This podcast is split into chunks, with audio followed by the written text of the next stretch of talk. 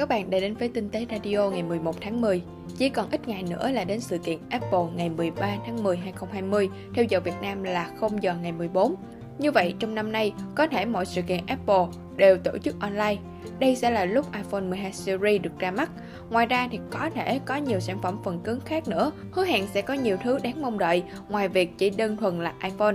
Ví dụ như là HomePod mini, đây là phiên bản thu nhỏ của HomePod ở thời điểm hiện tại với mức giá rẻ hơn là 99 đô la.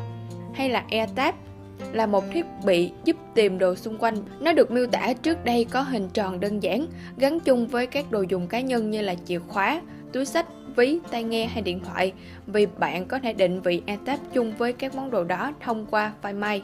Hoặc là một chiếc tai nghe mới của Apple có tên là AirPods Studio.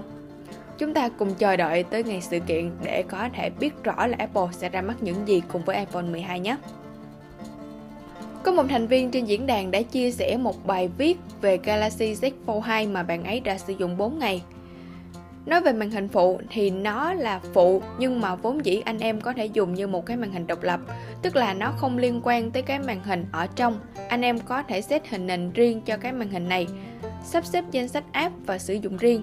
Tỷ lệ 25:9 cho nên nó dài ngoằng, dẫn đến việc là anh em xem YouTube sẽ bị hai viền đen hai bên khá là lớn và gõ phím cũng rất là dễ gõ nhầm vì cái bàn phím nó hẹp vô cùng. Anh em tay nhỏ thì có thể gõ ok, chứ mà thuộc dạng tay lớn thì gõ nó toàn bị lệch.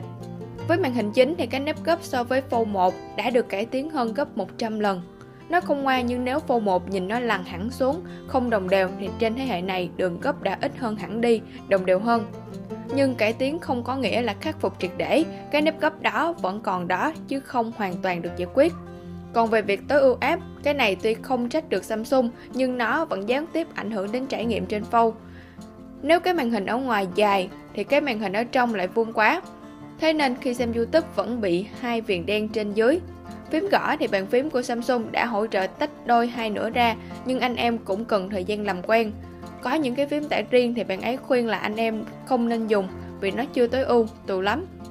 Về bản lề thì đây rõ ràng là điểm cải tiến mạnh mẽ của Samsung Galaxy Z Fold 2 so với Fold 1. Bản lề cảm giác nó chắc chắn hơn hẳn, cảm giác đóng mở chắc nịch. Cảm giác mới lạ, cái này thì nó thiên về cảm nhận cá nhân, nhưng mà chắc 10 thì cũng 9 người sẽ cảm thấy hào hứng, mới lạ, muốn sử dụng nó rất nhiều cái cảm giác mở phô hai ra sử dụng nó đặc biệt và nói thẳng ra đó chính là nó oai.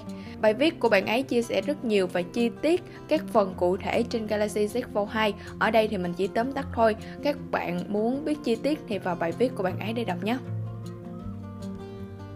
Các bạn có dùng đèn flash LED trên smartphone để chụp ảnh hay không? Với mắt di luân thì đèn flash trên smartphone rất hiếm khi dùng, trừ khi dùng để soi đường, chứ chụp ảnh thì đèn flash chán quá lại còn làm ảnh bị bệt, vẩn vẩn, nhìn không ngon. Chưa kể những chiếc điện thoại hiện nay chụp đêm rất ngon cho nên gần như chẳng cần phải dùng đến đèn flash LED. Còn với anh em thì sao? Anh em có dùng đèn flash trên chiếc smartphone để chụp ảnh hay không? Cùng vote vào bài viết của Mách Di Luân nhé! Apple là công ty có giá trị vốn hóa lớn nhất thế giới, giá trị thương hiệu cũng lớn nhất thế giới.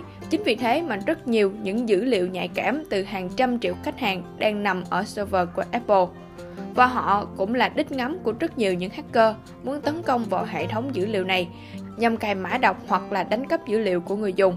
Sam Curry, một nhà nghiên cứu 20 tuổi chuyên về bảo mật trang web, cho biết là tổng cộng anh và nhóm của mình đã tìm thấy 55 lỗ hổng từ hệ thống của Apple và anh đánh giá là 11 cái trong số đó là quan trọng vì chúng cho phép hacker có thể kiểm soát cơ sở hạ tầng cốt lõi của Apple và từ đó đánh cắp email riêng tư, dữ liệu iCloud và các thông tin cá nhân khác của người dùng. Apple đã ngay lập tức phá được một nửa trong số những lỗi đó và số tiền mà Apple đã trả cho những lỗi đã phá là khoảng 300.000 đô la. Chính xác là 288.000 đô la. Và nếu như Apple phá hoàn chỉnh tất cả các lỗi trên thì số tiền Apple phải trả cho Sam và team của anh là 500.000 đô la. Ngoài ra thì mời các bạn tham khảo những bài viết thú vị như là những điều người ta thường hay hỏi về Tổng thống Mỹ thứ 45 Donald Trump là gì. Và cuối tuần rồi, nếu không biết làm gì thì các bạn có thể dùng laptop hoặc là điện thoại của mình để xem lại những bộ phim Hồng Kông không bao giờ cũ của Mất Tiếng đã gợi ý cho các bạn. Còn bây giờ thì mình xin chào và hẹn gặp lại. Chúc các bạn một ngày cuối tuần vui vẻ. Mình là Huyền Vân trên tinh tế.vn.